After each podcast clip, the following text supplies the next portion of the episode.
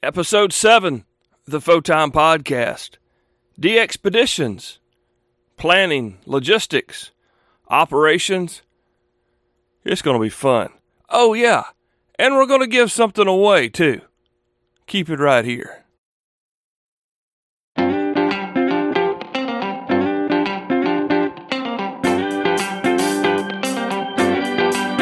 AmateurRadio15.com presents Photime, the other ham radio podcast, sponsored by Main Trading Company. Find them online at mtcradio.com. Now, here's your host, Cale Nelson, K4CDN.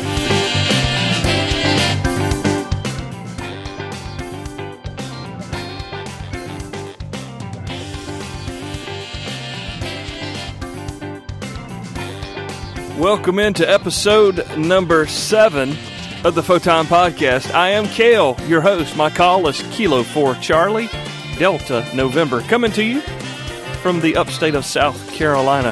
Hey, got a, uh, a really exciting episode this time through. We're going to speak with Art, Whiskey Alpha 7 November Bravo, about all things DXpeditions. Yeah, we're going back down that road, and I think you're going to learn a lot. Great call coming up we also have at the end of the program, of course, I'm going to make you wait.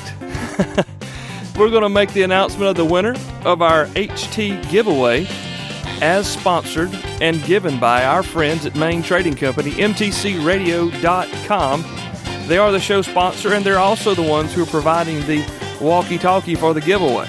So make sure you're checking them out if you need any gear, new or used, they've got it all and you'll find them online at mtcradio.com. I think you'll be hard pressed to find any better folks serving the amateur radio community. As I mentioned just a moment ago, we've got Art Whiskey Alpha 7 November Bravo. He's going to be on the phone with us. We tried to do Skype, and for whatever reason, it was horrible.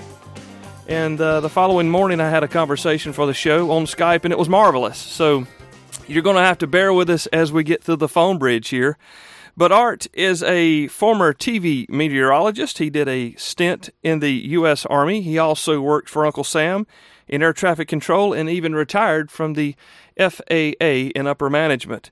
He uh, retired and decided that wasn't enough to do, so he went back to school and now he works as a medical coder in the great state of Arizona. So, Art, welcome into the Photon Podcast. Thanks for being here. My pleasure, Cal. Nice to be here. Well, I have to give a little credit to Jeremy, our our friend here on the podcast, KF7IJZ, who actually introduced Arthur and I, and uh, made made this uh, made this communications happen. We tried Skype earlier and ran into some problems there, so we're going to bring this to you through the phone bridge. And uh, Art is a uh, a DXpedition pro. He has made uh, quite a few trips, which he'll share with us in a few moments. But uh, Art, on an earlier episode of the podcast, we we had a gentleman on who had um, he had gone on what we called a mini DXpedition, where he he found a uh, a location off the Keys of Florida, and he determined that what he would probably need during the trip, and he took it all with him, and set up and operated some there with a uh, solar and battery powered uh, setup for about four days. Uh, that's what we call a mini DXpedition. But these trips that you've been on, you've been part of planning and the operations of are are quite a bit more involved than maybe a three three or four day trip. Can you tell us a little bit about uh, a little bit about your end of the hobby, how you got into the hobby, and what brought you to the planning and operational phases of actual DXpeditions? Well, I've been a, an amateur radio operator just a little bit over 40 years. Got licensed March of 1974, and upgraded um, to amateur extra pretty quickly and experimented with all of the different phases of amateur radio. I think that uh, the listeners know there are so many different facets, whether it be uh, digital or satellite um, or uh, the, the national traffic system or uh, whether you like county hunting or rag chewing or Morse code. And there is a population that uh, enjoys DXing. And through my the course of my life as an amateur radio operator, uh, I ran into uh, different people that uh, introduced me to what DXing was, and uh, I enjoyed it. And uh, I really got serious about DXing around 1995 in that area, and uh, started collecting and looking and chasing. And all of a sudden, it dawned upon me that uh, it would probably be fun to be the one being chased, and uh, that's how I started to do the uh, the DXpeditions. Wow. So, uh, for for those of you uh, maybe coming in a moment later, so we're on the phone here with Art Blank from Arizona, and his call is Whiskey Alpha Seven November Bravo. Art spent some time as a, an on-air TV meteorologist. He he did a stint for Uncle Sam in the Army. Thank you for your service there, Art. Uh, he retired actually from the Federal Aviation Association uh, after doing some air traffic controlling and upper management in that. And through this, I'm, I'm assuming through most of that, you were an amateur and uh, you were building up your resume along with your experiences uh, with with going to getting to the point of the DXpedition there in 95, 96. So where where was your first DXpedition to, Art? Tell us a little about the first trip. Well, the uh, the, what I would consider to be what you would consider to be a mini DXpedition was my first DXpedition, and um, where it happened and how it happened was rather odd. I have a very very nice wife. I've been married 17 years. She's very receptive to me being an amateur radio operator, and uh, we honeymooned in Hawaii and. Uh, when we were getting married, I said to her, I would really like to take my equipment on the honeymoon and she agreed. so I uh, I brought my equipment to uh, to KH6, and uh, I was getting a lot of calls, and I said, "Wow, this is a lot of fun." So that was really the first one. But a few years later, uh, I was involved in county hunting, and one of the other county hunters, uh, by the call of Whiskey Victor 2 Bravo, Dwayne Trevor, lives in New York. Very fine guy and a terrific operator. Um, he he announced that he was looking for um, operators or somebody to go with him to St. Paul Island, Charlie Yankee 9, which is um, located uh, north of um, Cape Breton Island um, in VE1 land, in between Cape Breton Island, where Halifax is, and uh, Newfoundland. And uh, at the time, I was living in New York. So um, I hooked up with Dwayne and I said, "Yeah, I'd really like to go."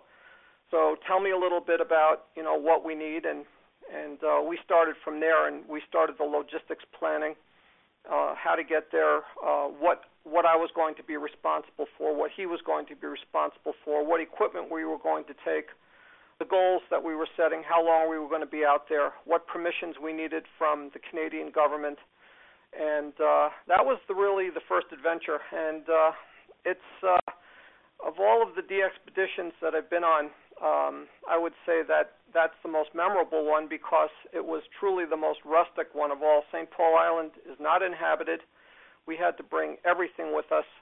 Um, it was the uh, the week of uh, Fourth of July, um, but St. Paul Island is quite a bit north in latitude, so it was rather chilly at night and uh, I learned an awful lot about operational propagation and uh, what the needs of the amateur community is uh, when it comes to uh, what they're expecting from you. Obviously, the goal of a DXpedition is to have fun and to provide a service to the amateur radio community. So um, it was quite a challenge going out to St. Paul. That was the first trip I made. You were uh, baptized by fire as they say here in the South, I'd imagine. Well, um, to give you an example of what I'm referring to, uh, I did not mm-hmm. know anything about the topography of St. Paul Island.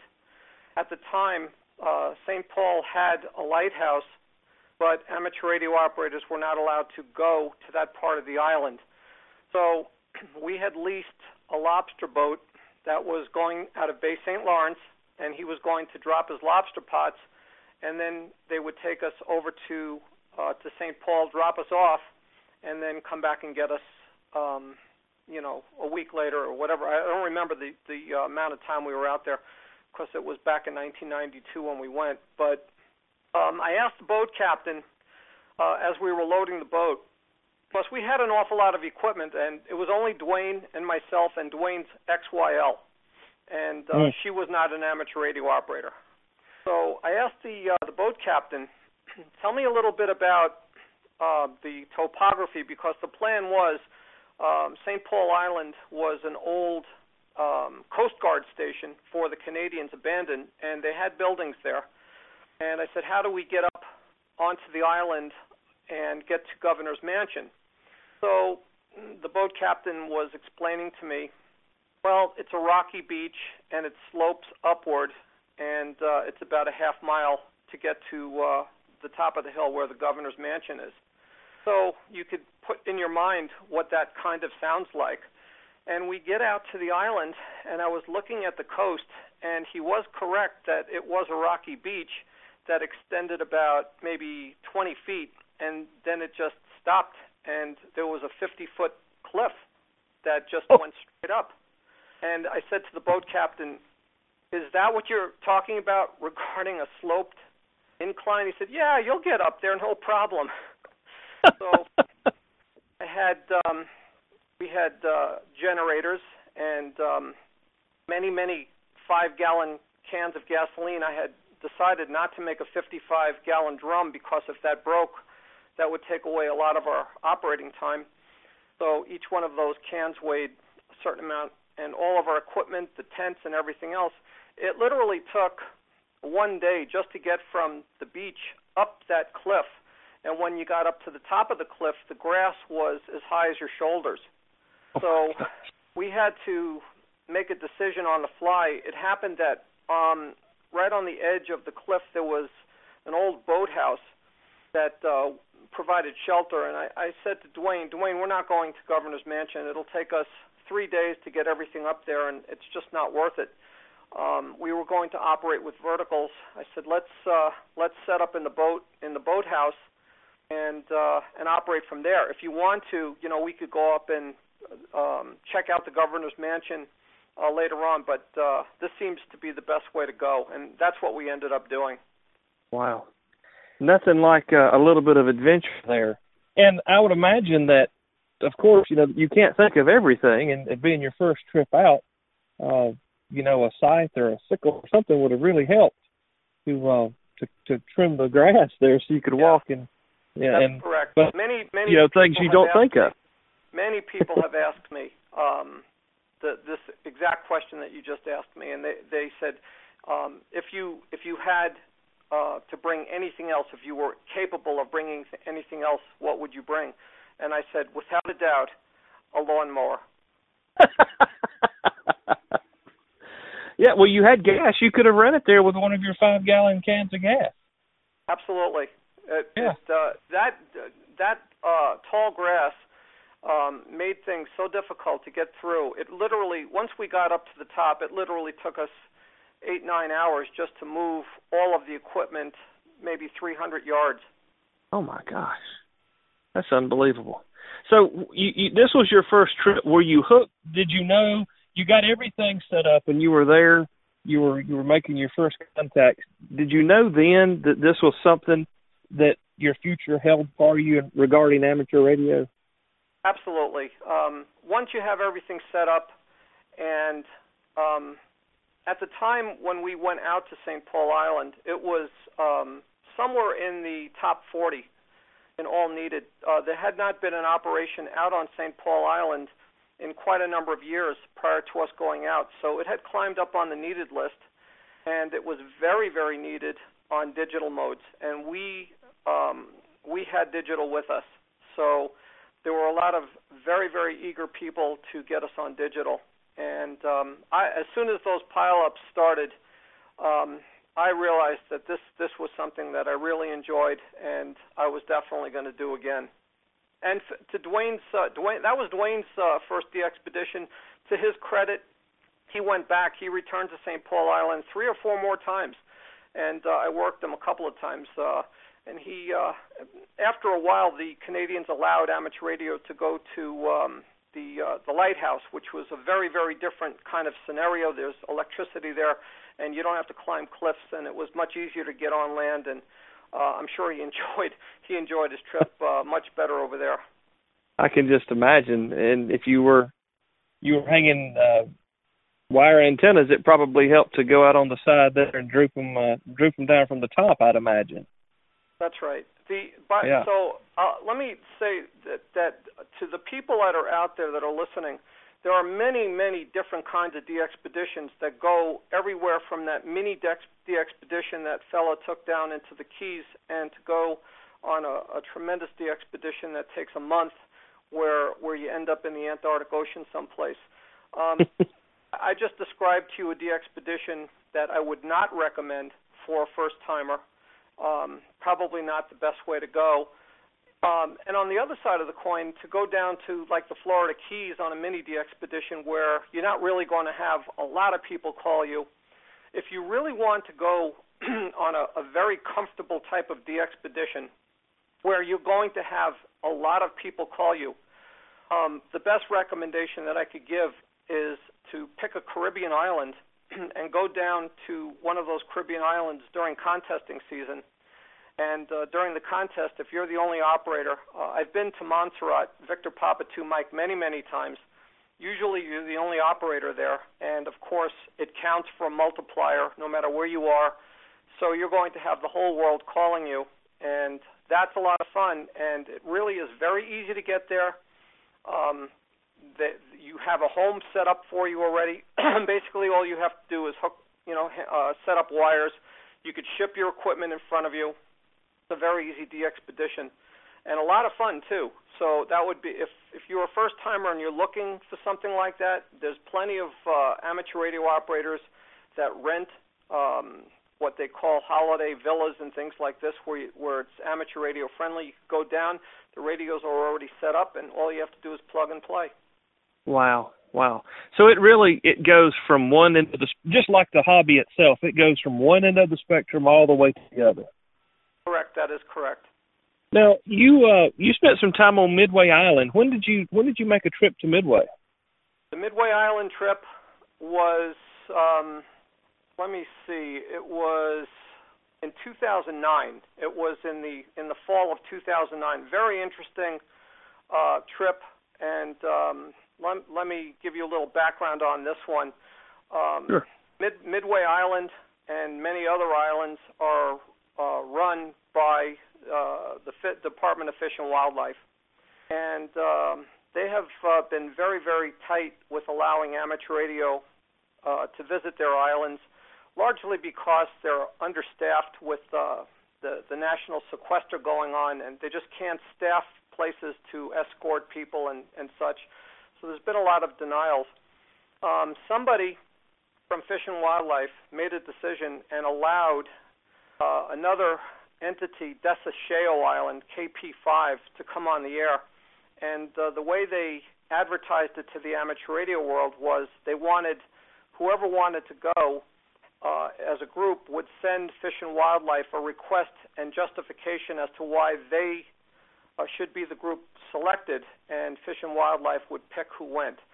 Mm. Um, that did not happen on Midway. Uh, I guess Fish and Wildlife didn't like that, so what they did was just one day they put out an announcement and they said, We have 19 beds available on Midway Island. If you want to go out to Midway Island between this date and this date and operate, uh, send us an email. And if you're in the first 19 and you could get out to the island, you're more than welcome. So I, um, I I did send an email, and uh, I got a response almost immediately, and they said to me that um, unfortunately I was not in the first 19, but I was the first alternate.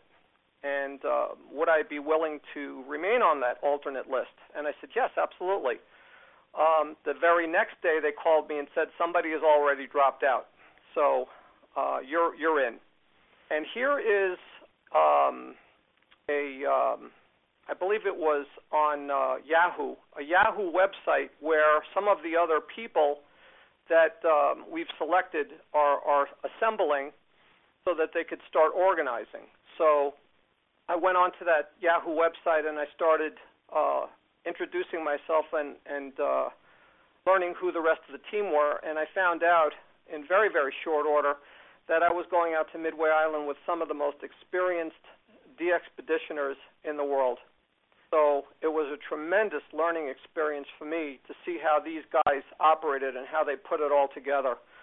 Um, the the uh, everybody had a job, and um, everybody would report in in a sunshine committee type uh, deal. All of our equipment was uh, brought to Hawaii, where Kimo Chun KH-7U then loaded all of our equipment onto a barge that was sent out to Midway two months in front of us, and uh, we secured an airplane with Fish and Wildlife that held the entire team and uh, we we all assembled in Hawaii, stayed in uh, a hotel for a couple of days because when we got out there, we found out that the airplane was broken, and mm. uh, had to sit in Hawaii a couple of days. Came very close to us having to cancel the entire trip, but they managed to get the plane going, and and we we took the ride out and uh, set up and and um, I believe we made about eighty or ninety thousand QSOs. It was really a terrific trip. Wow, eighty or ninety. How many? And there were there were there were nineteen of you. There were 19 of us. We were operating on Midway Island with three CW stations and three phone stations. So we had six stations going 24 hours a day, seven days a week. Wow. And you were out there with the big guns. Uh, what was your biggest takeaway from that? You, you you mentioned going out there with some of the most respected in that end of the hobby. What were some of your largest takeaways from that? Something that you could share with someone who would like some definitive knowledge and how to approach these these types of events? Well, the biggest takeaway I got was was the ability now to network with a, a completely different class of the expeditioner. I was not in their classification. Um, one of the uh, the nicest people that I've met in my amateur radio journey, nine uh, nine Victor One Yankee Charlie James, who happens right now to be out on uh, in Timor. Um, he he also produces a lot of videos of uh, DXpeditions, and he's from Connecticut, but he lives in Singapore now. uh, I learned an awful lot from him. Uh, tremendous guy. Another tremendous guy was uh, Don uh, Greenbaum, N1DG, terrific DXpeditioner, um, terrific logistical genius. Was able to uh, orchestrate a lot of things. Um, Tom Berson, ND2T, who is now the president of the Northern California DX Association. Um, another terrific operator and a great guy. Uh, Bruce Butler, who's now a Silent Key, was a terrific mentor and uh, learned a lot from these people. It was really, I was completely, I thought that I knew something about DXpeditioning until I met these guys. It was a, it was an eye-opening experience. I don't want to uh, disinclude people, uh, but I also want to mention the team leader Tom Harrell, N4XP, was uh, uh, an outstanding leader. He knew exactly what to do. Um, there were times I got frustrated out there, and, and uh, he knew how to handle it. He knew how to handle situations, and I give him a lot of credit. And uh, he was a great guy to uh, to follow around. So you you dropped some names, some call signs there, and um, if folks are looking for for someone to follow, if you will, regarding this this end of the hobby, uh, yourself included, uh, some of those would definitively be the guys to look at. Uh, can you give me the gentleman's call once again that does the videos, and I will try to at least get a link on to our, our, our show note for that. Hey, James is very well known. Uh, nine Victor One Yankee Charlie is very very well known. Fabulous. Well, I will look for James and get the guys and, and gals listening to the program connected with him. Uh, tell me about operating for in that sort of 24 hour, it's like a, a field day on steroids away from home, uh, set up, and you plan months and months and months to to make it all happen. Uh, how is that for for a 24 hour operational period? How does that how does that work for someone? Really, again, this depends on the type of expedition that you're on. Um, Midway Island is an established island. There are people on the island. There was like 125 people when we got there. They have their own dining facility, so uh, during mealtime, everybody uh, stopped operation and we all ate together. Um, and there was a schedule made, and uh, Don Greenbaum uh, did the schedule, and there was a big, um, there was a, a big um, a building that uh, was basically the social center of the island, where they had a big screen TV and um, a bar, and uh, in, in the evening uh, some of the guys would uh, assemble there, and we had a big grease board there. And um, Don basically came and said to me, you know, what do you want? Where do you want to operate? And I told him I'm a CW guy. Uh, I'd, I'd like to do CW, and he made sure that um, that I did CW. Uh, basically, uh, we would work four-hour shifts on, and um, then we would be off eight hours. So you got uh, plenty of time to go and uh, look around the island, look at the wildlife, and uh, you had plenty of time to sit and operate. Um, believe it or not, it, it didn't really. After a, a period of time, it really didn't matter anymore whether it was two in the afternoon or three in the morning. It, it just it just all falls into place. Right. You know it's your turn, time to go, kind of a thing. That's right. Yeah. Fantastic. Uh, we're going to take a break here, Art, and we'll come back in just a few minutes. Uh, hear from our show sponsor. Guys, we're going to continue in just a moment with Whiskey Alpha 7 November Bravo. Art Blank from Tucson, Arizona. Be right back in just a moment here on the Time Podcast.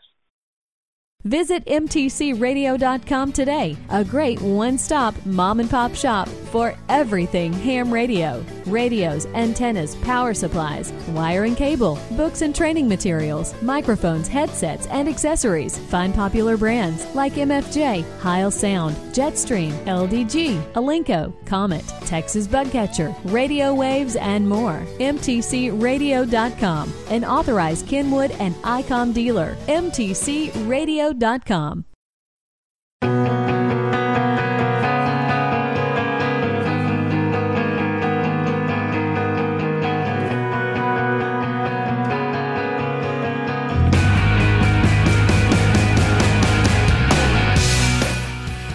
So we're going to get back to the call in just a second, and we still have the HT giveaway to announce. So don't go anywhere, guys. This is the Photon Podcast from AmateurRadio15.com.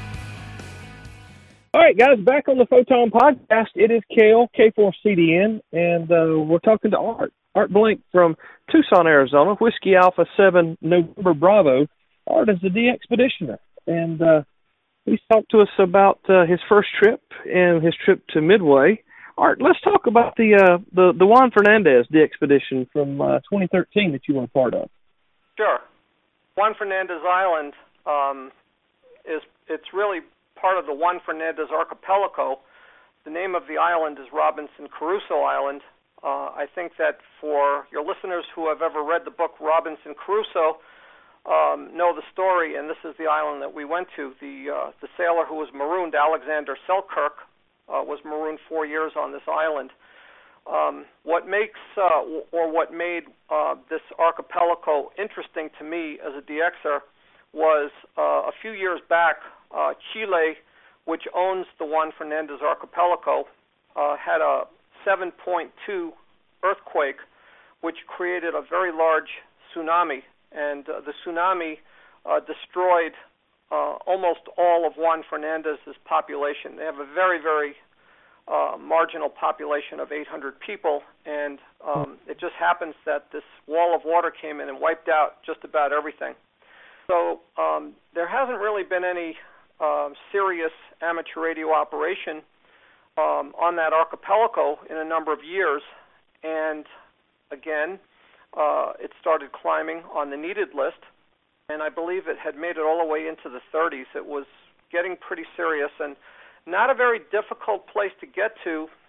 So, as an individual amateur radio operator, I started investigating uh, the possibility and the logistics of going there on my own as I had mentioned earlier, there are some the expeditions that can be uh, accomplished on a very, very, very limited budget. Um, and uh, if you ship your equipment and you have some contacts, uh, it could be done rather easily. Uh, because Juan Fernandez is inhabited, um, has hotels, has places to to uh, to shop and things like this. Um, in doing my research, I said this is very feasible.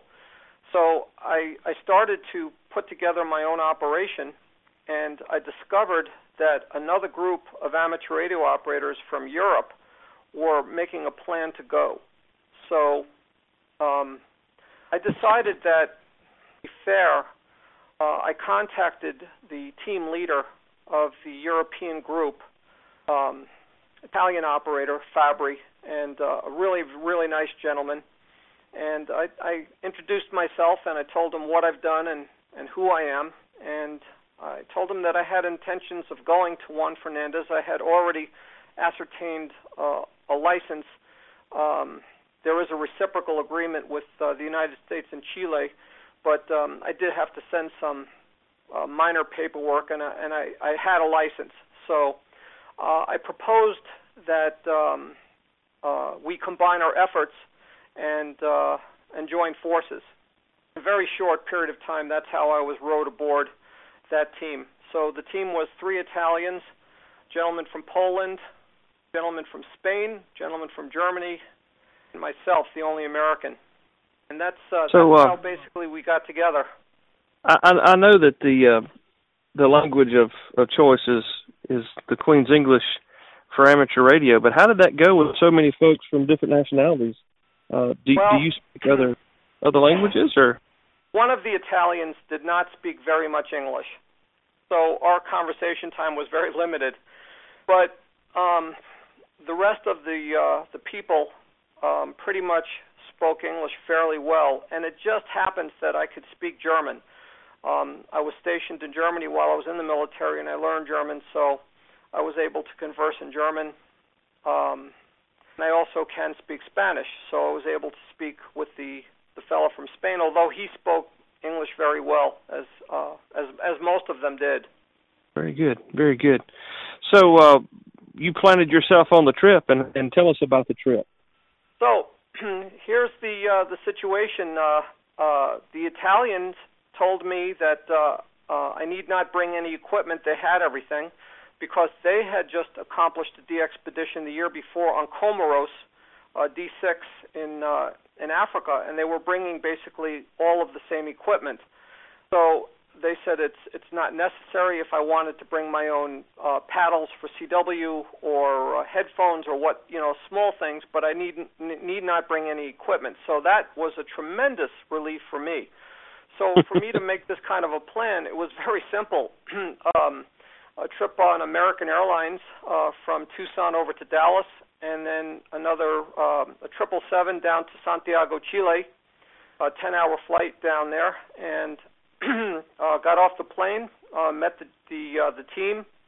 Uh, we stayed in a Holiday Inn overnight, and uh, we had leased two Cessna Cheyennes because um, the trip out to uh, the archipelago is about a little over two and a half hours, right around that and um, one of the aircraft um, held five of the team, and the other aircraft held the other three on the team and all of the equipment. Hmm. Juan Fernandez is an amazing little island.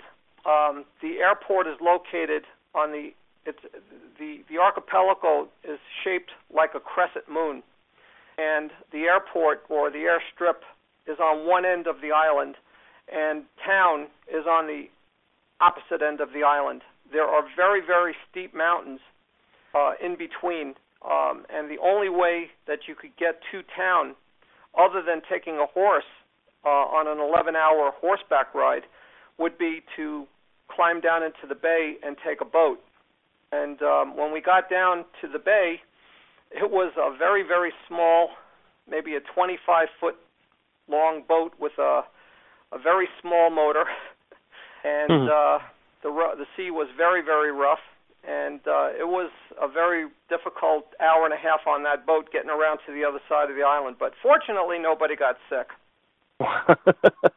yeah, that wouldn't have been any fun for, for anyone on the trip, I'd imagine. It would have been it would have been terrible. But um, when when we got to the hotel, uh, I found out that the hotel had um, a Zodiac. And if you don't know what a Zodiac is, it's it's yeah. much it's very very nice uh, ride. Uh, it seats 20 people. It's got two very large engines on it. And I, I asked the uh, the hotel manager, what does it cost uh, to take the Zodiac back over to the the airport? And she said, well, it's going to cost um, X. I don't want to say because I'd be a little bit embarrassed. And I just pulled out my roll of money and said, here you go. We're not going back in that little rowboat. So we went back over to the airport in the Zodiac but uh, it was it was a, a great job, and and the team. See, this I'm the newcomer to this team. Also, all of these other guys had had already been together on Comoros, so they knew exactly how to set up, where to set up, what to set up. They had spider beams, they had verticals, and within three hours we were on the air. It was amazing how quickly they got things going. That is amazing. That is amazing. And uh, you were the only American. So, uh, I was, and I you was some the only Italians, but- American. Uh, tell us a little bit about. This is one of my curiosities. Um, eating, and, and I'm not a real big guy. I could stand to eat, maybe tw- lose twenty or thirty pounds, but um, you know, I think about going off on these trips. It's it's like camping with your radios in some aspects, and others it's not. But um, I'm assuming that's part of the logistics that goes along with planning for the trip. Earlier, uh, I was mentioning to you um, the different levels of DXpeditioning. You Mhm. go to a place like my first DXpedition, St. Paul Island, you have to take into account that there is no 7-Eleven, there's no uh, supermarket, there's nothing. You have to bring all your food and water, everything. So you have to plan out um, accordingly. How, you know how much the food is going to weigh, how much the uh, the water is going to weigh, things like this. So that's why I'm saying for people that are are kind of fledglings and, and are trying to do this for the first time, it's probably a better idea to go to a place um, like one of the Caribbean islands or even a Juan Fernandez if you wanted to be a little bit more adventurous because um, the hotel that we stayed at closed to the public while we were there and three times a day they would feed us. Wow, like having your own little kingdom, pretty much. And your wife your wife's at home and she can't gripe at you because the grass needs to be cut. that's that's true um, I have I have heard of um, uh, the the net the level of DXpeditioning that I have not done um, costs quite a bit of money. There's a lot of money involved, and um, a lot of uh, DXpedition planning is fundraising. And we Mm. have a lot of great organizations just here in the United States, um, Northern California DX um, people. I mentioned to you uh, Index, another terrific group. And they uh, they spend a lot of time donating a lot of money and raising a lot of money so that the amateur radio community can have the expeditions because without organizations like that there's absolutely no way that people would be able to accomplish a DXpedition and I will give you a perfect example right now. Um, same group that uh, I went out to uh, Juan Fernandez with uh, are going to go to Canton Island Tango 3 uh, this November and uh, when we were in the planning stages, we were looking at several other locations to possibly go to. One of them was uh, the South Sandwich Islands, which no one has been down there in quite a bit of time, um, and and not really that difficult to get to. Um, a lot of people go to South Georgia Island VP8 and then hop over to uh, South Sandwich, but we we were looking at Sandwich and South Georgia Island. South Georgia Island was the more likely place because it's closer into South America and we were trying to lease um, a vessel to take us out there. Um, one of the most popular vessels um, is the Braveheart, which is based out of either Australia or New Zealand. I don't remember. Um, and we spoke to the the captain of that uh, boat. Uh, he was not available uh, at that time of the year, but uh, we did speak with um, other leasing agencies, and and uh, there were leasing agencies that were going to reposition vessels that met our qualifications from uh, Greenland down into um, Punta Arena in um, Argentina, or if we wanted to out of the Falkland Islands. And um, here's where the stick came in. The government on South Georgia Island requires that when the boat brings you there, the boat has to remain, cannot leave, and leave you stranded.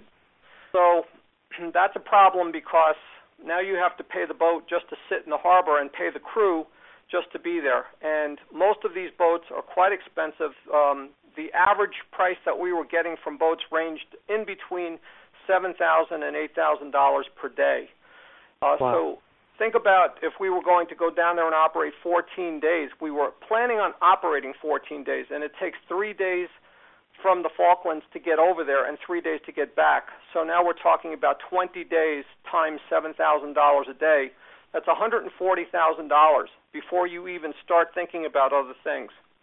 And to raise that amount of money for a smaller group of middle range experienced uh, DXers is not really feasible. So, just in saying that, it prompts a question for me. Going back to before the break, when we were talking about some of the uh, the upper echelon uh, guys that you were introduced to with the uh, with the midway trip, um, I'm going to just step out on a limb here, and if it's wrong, I'll just take it. But I'm going to I'm going to assume from what you've just said is that according to who's going on the trip, may have a better chance in raising funds because uh, almost a celebrity type, uh, and I don't mean that in a derogatory fashion, but but uh, name recognition, call recognition, uh, past the expedition type things. Is there men or operators that you uh, have a better chance of funding with? Is that a, is that a correct or a good assumption? Mm, uh, you know, no, uh, it, it's not correct assumption, and I'll tell you why. Um, what is a good assumption is if you're talking about an extremely rare entity that mm-hmm. has not been put out in 10, 15 years, it's likely that caliber of DXpeditioner is going to be it just they'll just happen to be on that expedition because that uh. caliber of operator knows how to network and coordinate that type of event. So somebody, uh, another fellow that went out with me to um, uh, Midway, uh, Craig Thompson, uh, K9CT, terrific guy and a terrific operator. Um, he just recently went out to uh, Fox Tango 5, which was a, an enormous undertaking, and uh, he went with a group of um, at least 15 guys. I don't remember how many went, but each one of those people um, were major league DXpeditioners, and and on top of it, each one of them had to put ten thousand dollars of their own money into the trip because they were oh. unable to raise all of the funding necessary. Wow, wow. I guess it's good that uh, you gentlemen worked for so many years to build your IRAs and 401ks when it right. comes to some of the things. no, no, another good excuse for a long, long, hard job. Wow, I, t- I, I, that was just that just kind of came to me. I, I didn't know if I'd be right or wrong, but that that what you said makes plenty of sense to me uh, regarding them wanting to be there when it is activated.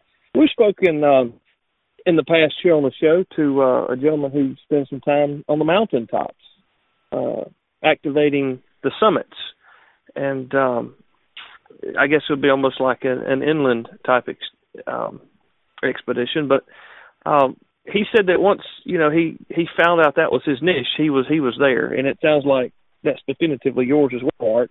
Um, for someone, and we've we've touched on this four times regarding uh, not making the road too hard for yourself.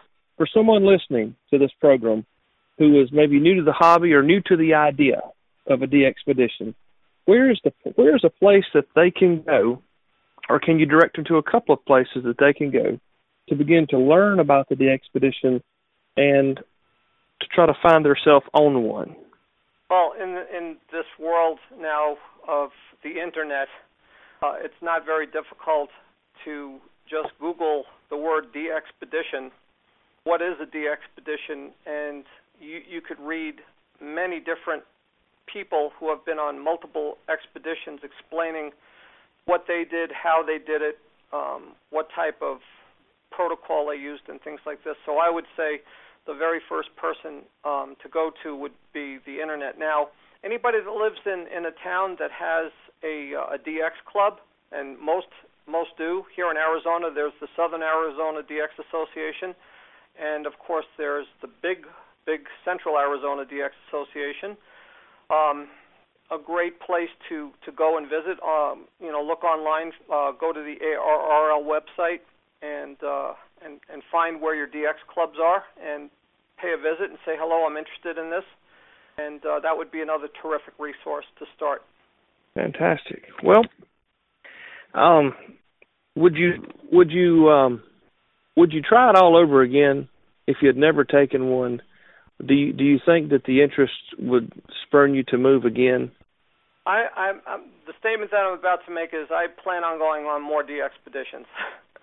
I just started I just started a new job, so I don't have any leave time right now, which is unfortunate. But um, uh, there's going to come a day where I finally pull a plug from working and retire, and I plan on going on more DXpeditions.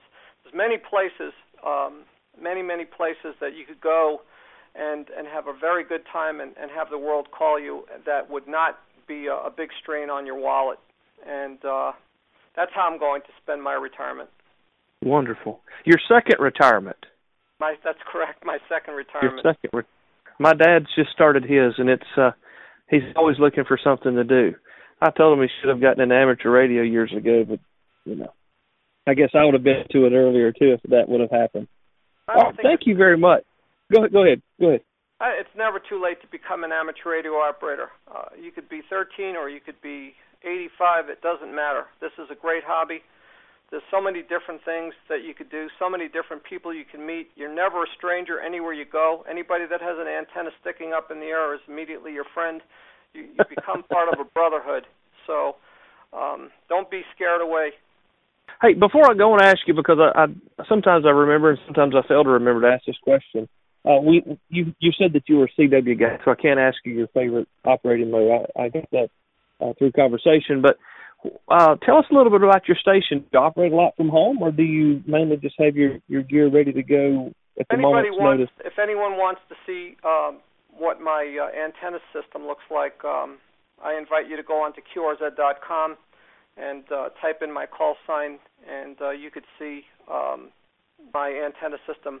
Uh, currently, um, I, I run off of um, a pretty modest station. I have an ICOM uh, 756 uh, Pro uh, Pro Mhm. 3, and uh, I'm running an Alpha amplifier. Um, I do have uh, a, a 90 foot tower, and uh, on the tower I have uh, um, basically three three beams. Uh, one of them is a six meter beam. Uh, one of them is um, uh, an 11 element Yagi that covers um, 14 megs up to 28 megs, and then my recent addition is uh, I have a six element Opti beam that uh, goes two elements on uh, 10 megs, two elements on 7 megs, and two elements on 3.5.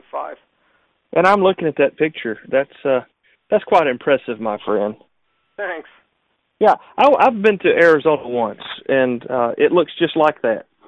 So if you guys are looking at the picture of of Art's antennas and you've never been to the great state of Arizona, that's exactly what it looks like. And coming yeah, from the deep south, I, my wife and I picked this spot specifically because I, um, as you know, homeowners associations do not like Mm. big antenna setups. So we're out in the raw desert, and uh, uh, I get to uh, um, commune with uh, rattlesnakes and and coyotes and whatnot. But uh, yeah, that's uh, that's what it is out here. Yeah, it's a beautiful it's a beautiful land, and it's a dry heat It is a Compared dry to the- heat, yes.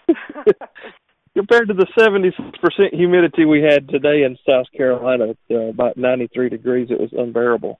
Arthur, thank you for your time. I know this was last minute, and uh, but wow, it's been fun. I have really enjoyed chatting with you.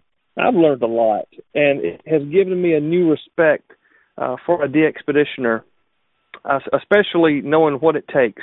And we've just got a little taste of that here on the episode, but knowing how hard you guys work to get out there so that we can call you on the air. And I think that's a very commendable um, operation that you guys do and, and a, a fine service that you provide for the amateur community. So, uh, Art, thanks again. Thanks so much. And we uh, we hope to catch you on the air and maybe catch up with you again here on the Photime podcast. Uh, if and when you, you take another trip, we'd love to hear about it. Thank you. It's my pleasure. What a great call from Art. Whiskey Alpha 7, November Bravo. Man, I have learned a great deal of stuff, and I hope you have as well. I imagine that some of you are probably deciding, I think I'm going to take myself a DXpedition. And uh, we're probably going to have Art back in with us when we talk about the art of breaking pile ups, being a part of a pile up, or maybe being the one piled upon. So uh, be listening for that in a future upcoming episode. Thank you, Art, for being here with us again. We appreciate your time. And the listener as well, we thank you for being a part of the Photime Podcast. Now, without further ado, how about a little drum roll and we'll get right back to the close with the winner of the HT giveaway, sponsored and provided by our friends at Main Trading Company, MTCRadio.com.